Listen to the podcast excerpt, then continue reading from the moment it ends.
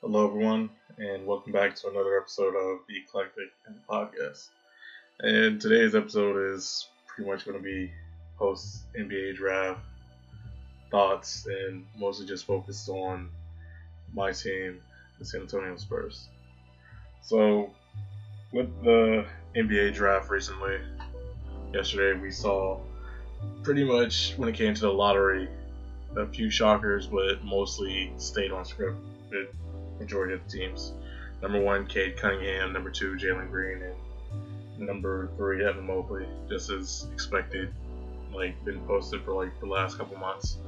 But then you get to the next pick, number four, with Scottie Barnes from FSU, who wasn't expected to actually go four as fit wise. It was kind of questionable with Toronto. And then after him, the guy who was expected to go number four, Jalen Suggs from Gonzaga, ended up having to go to the Orlando Magic, which is also really guard heavy with a lot of young guards and point guards. So then everything else kind of played out until the number 10 pick, which ended up being, I want to say, I believe it was Ziaire Williams from Stanford, wasn't expected to go in the top 10. He had the talent to be a first rounder, but not a lottery pick, just based off how his college season went. And then, unfortunately, we skip on to number 12, my team, which has fallen into the lottery two years in a row after being out of the lottery for 22 years. We decided to, well, I can't say we, because this was maybe the most shocking pick in the entire draft, literally. Um, for some reason, our GM, Brian Wright, decided to take a 6'6, 18 year old shooting guard who only averaged 8 points a game from the University of Alabama named Joshua Primo.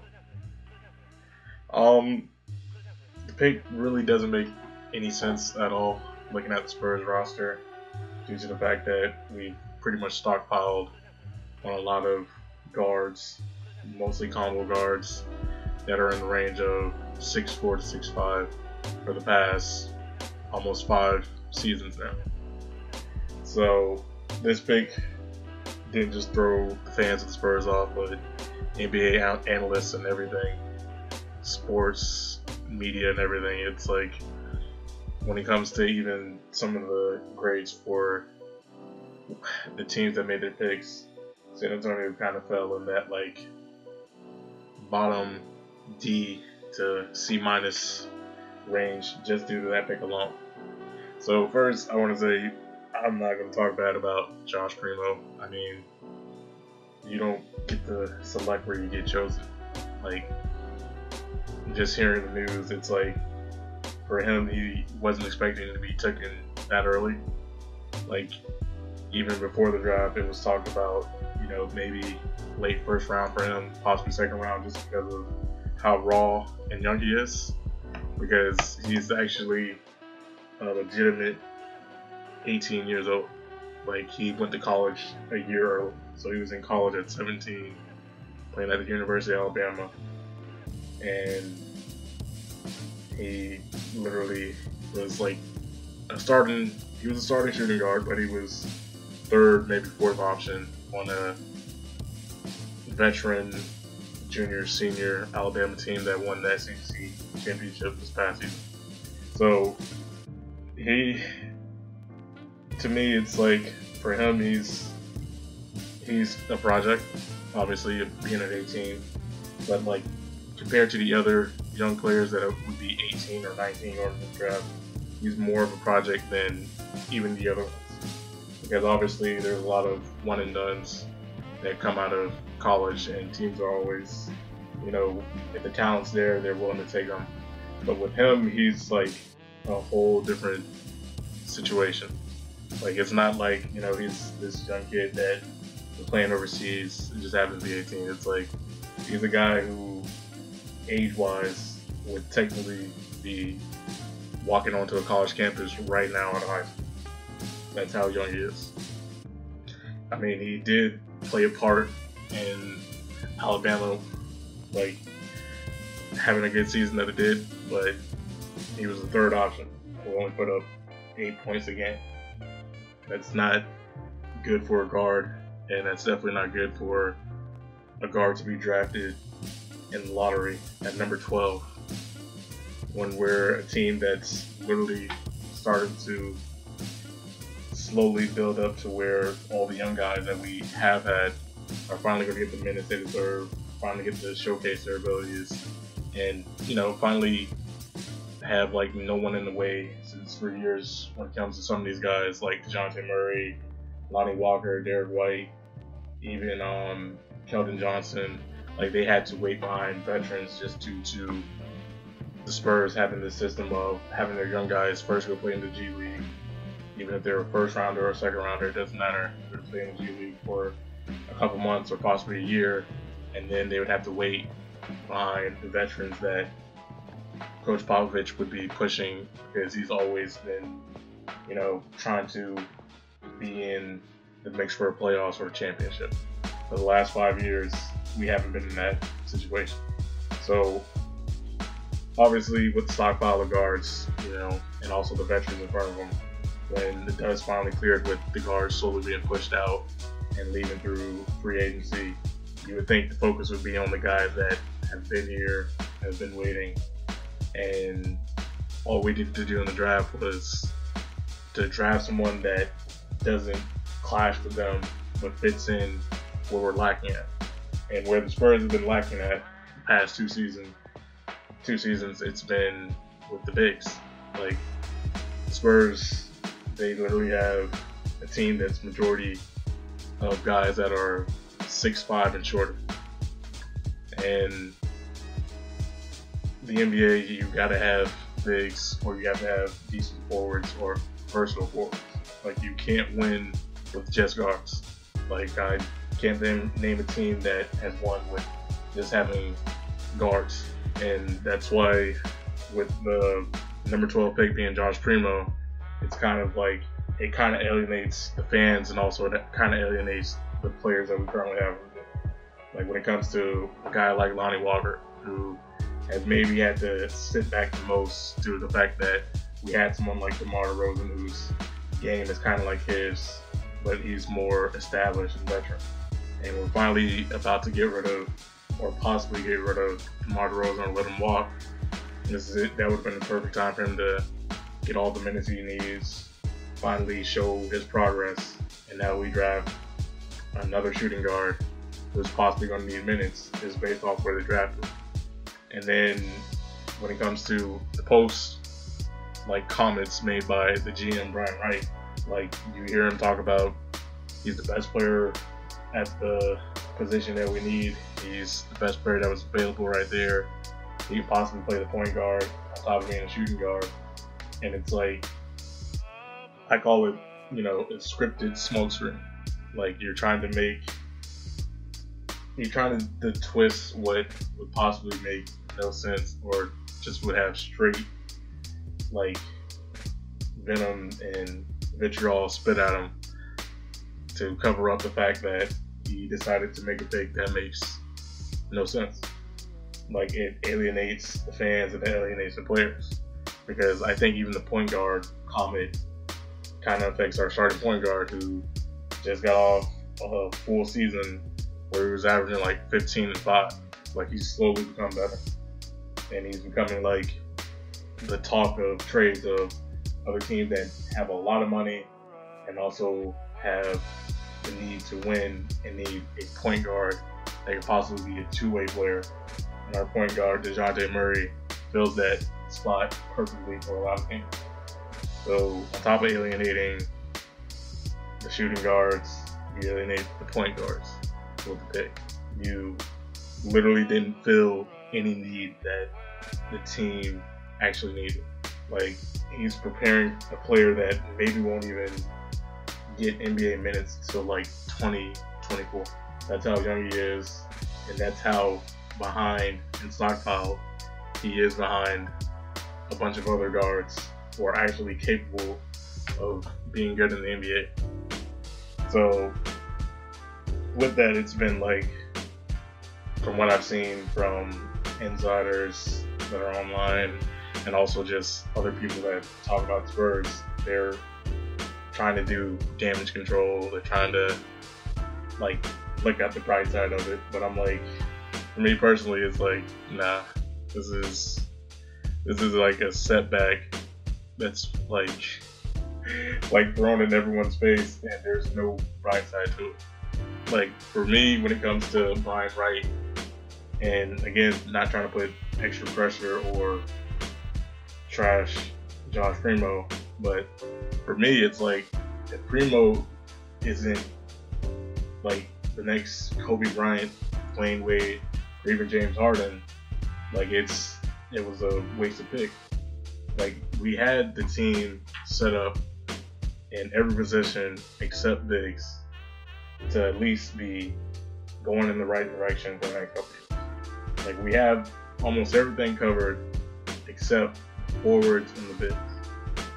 And you decide to have an 18 year old shooting guard that was third, fourth option on a team out of college. It's like this isn't a situation where, hey, he just drafted, you know, James Harden, who had to be behind Russell Westbrook and Kevin Durant.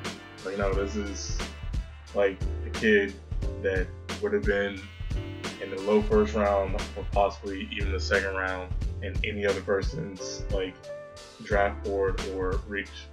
And then it's like now I'm reading news that like the reason why they reached him is because you know they liked the way his combine and workouts were looking. They loved the way he interviewed, and then it was just like they were hearing like all these teams were talking about him, like, hey, they want to take him first now, yada yada yada, and it's like. I've heard the saying like jumping the gun, but with front office, mostly Brian Wright did wasn't even jumping the gun. It was like the gun wasn't even brought onto the field yet to let the runners run yet. It's like he decided to run before the race was even set up. Like he drafted a guy that, again, wouldn't even be ready until another two years. That's how insane of a pick that this was when it came to this lottery and this draft overall. Like, I don't even think anybody like cares about the second round dude who actually made sense for our team. Uh, Joe Westcamp from uh, Wieskamp from uh, Iowa. Like he makes sense.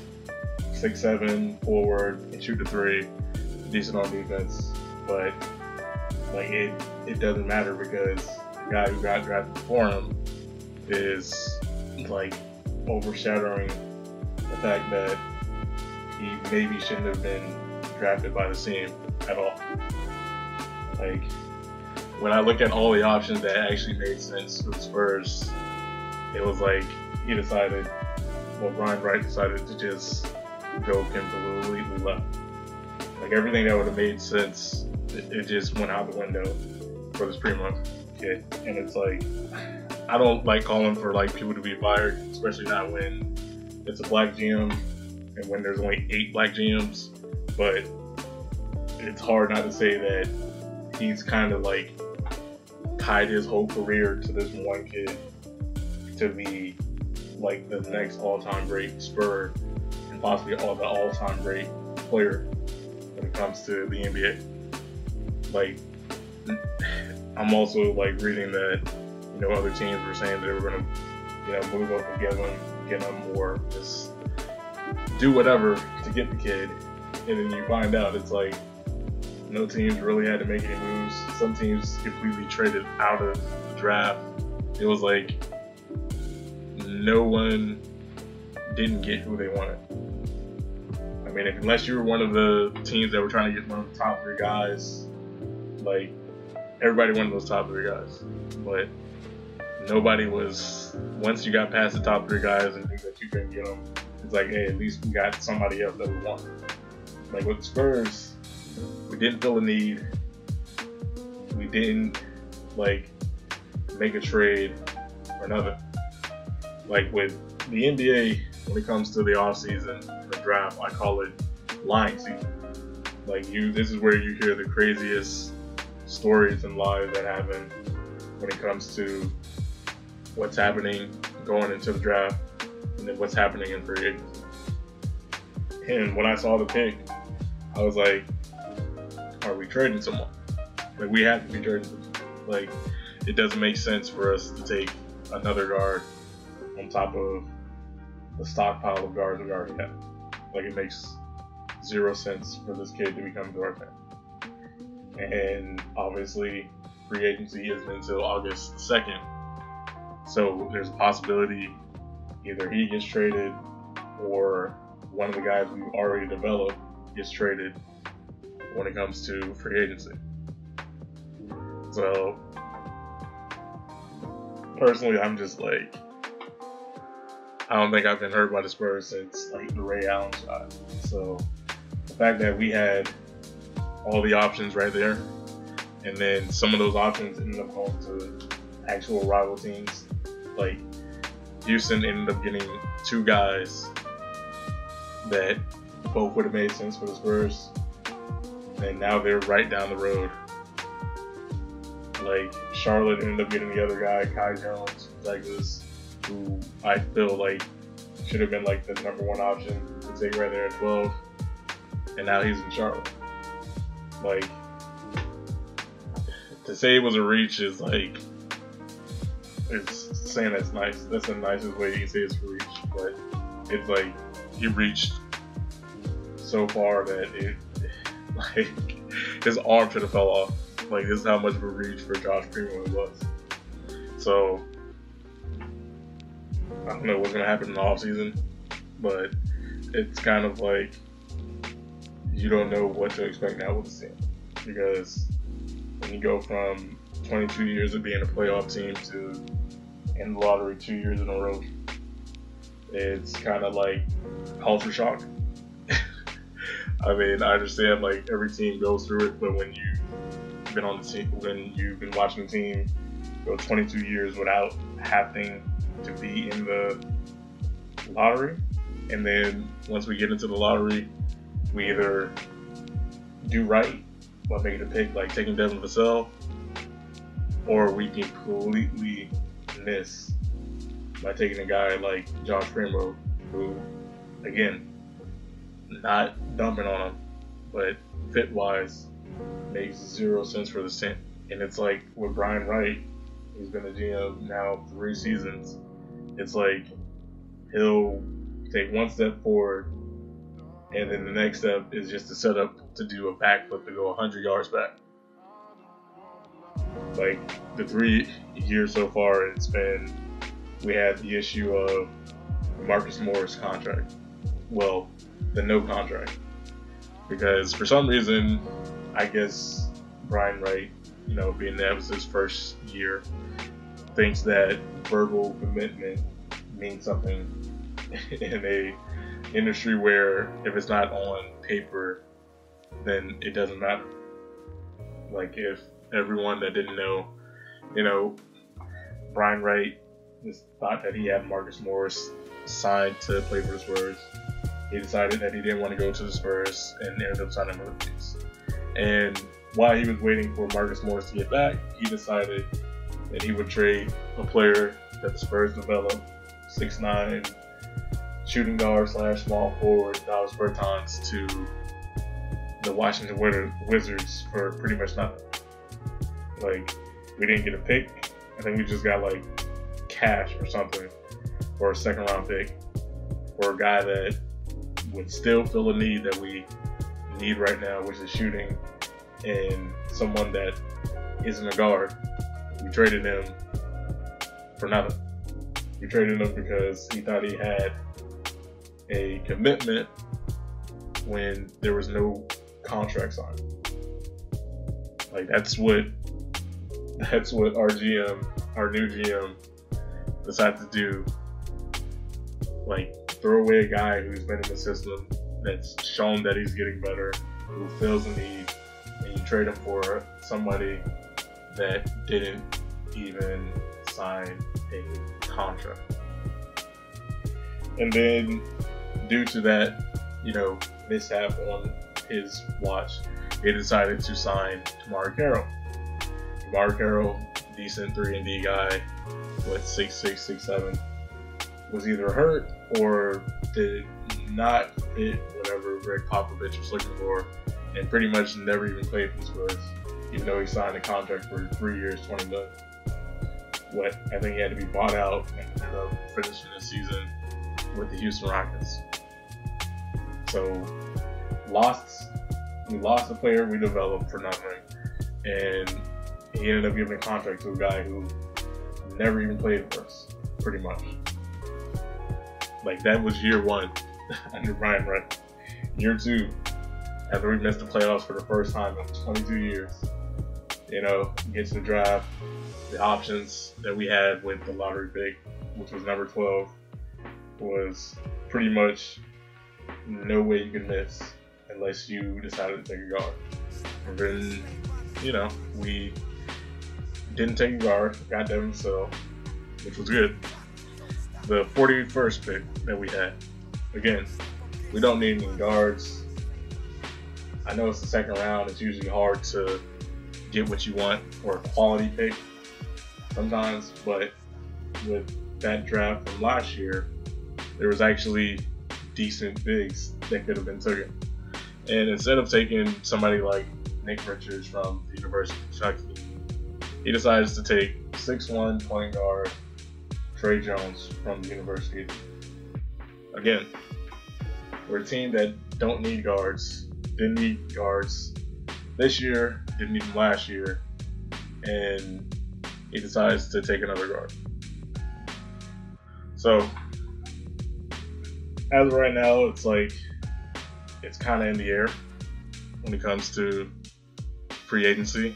Like everyone's saying that Spurs needs to go after John Collins from the Atlanta Hawks since Spurs this season has about $51 million in cap space to use to sign free agents. Since we don't have LaMarcus Aldridge, LaMarcus Aldridge anymore on the books, and we don't have, as of right now, DeMar DeRozan were both guys that were on max contracts or max contract like contracts.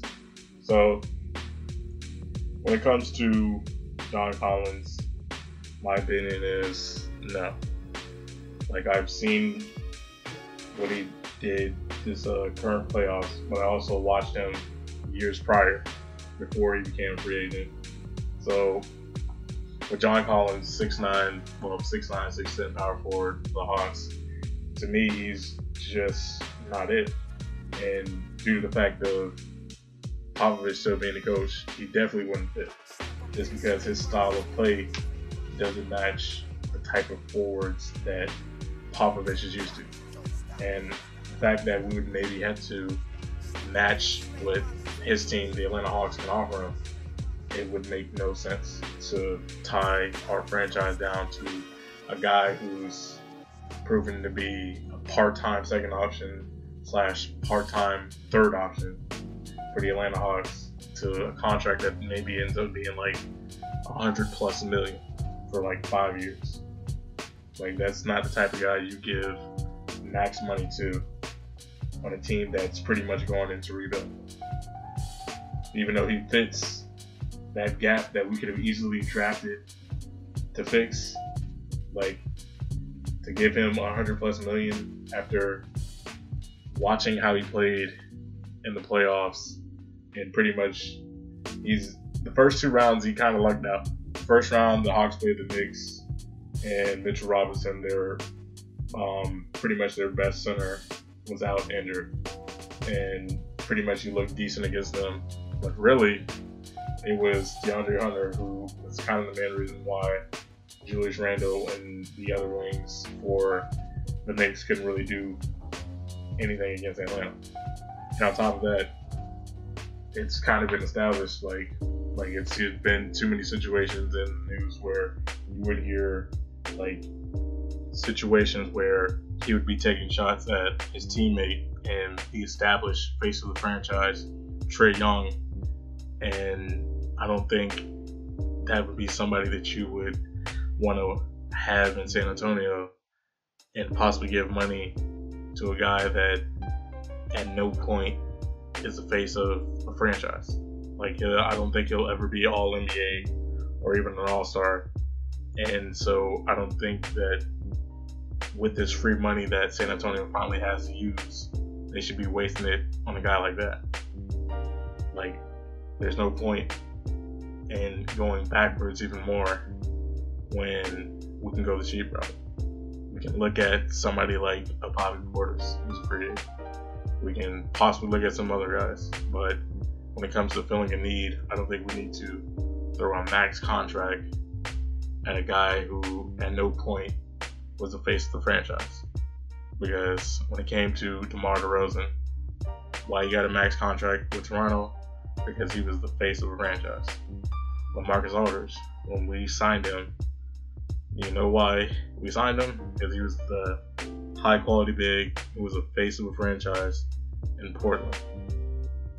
John Collins is the second and the third option for the Atlanta Hawks and I think because of his age, with him being like 25, they think that he still has time to grow, and he would, I guess, fit the timeline with the other young players on the, the Spurs. And I'm thinking, if it was at a cheaper price, then yeah, it would make sense price wise, and due to the fact of again him being 6'10 and us not having a lot of depth at the bigs. But for a hundred plus million, no, I wouldn't even pick up the phone for him. Like it's it doesn't make any sense for people to even throw that in the air that we need to sign a guy with that type of background. I mean, there's film to show that he's not elite. Like he's not a max contract guy on any other team. Like he's barely a max contract guy on the team he's on right now. Because just imagine him in the West having to play up against Anthony Davis for games from or possibly having to go up against let's just say Rudy Gobert. He's maybe not elite, but he's a top defender. What what is going to happen? Because we just saw what happened in the Eastern Conference Finals, like when he had to play without Trae Young he literally had a game in the Eastern Conference Finals with four points.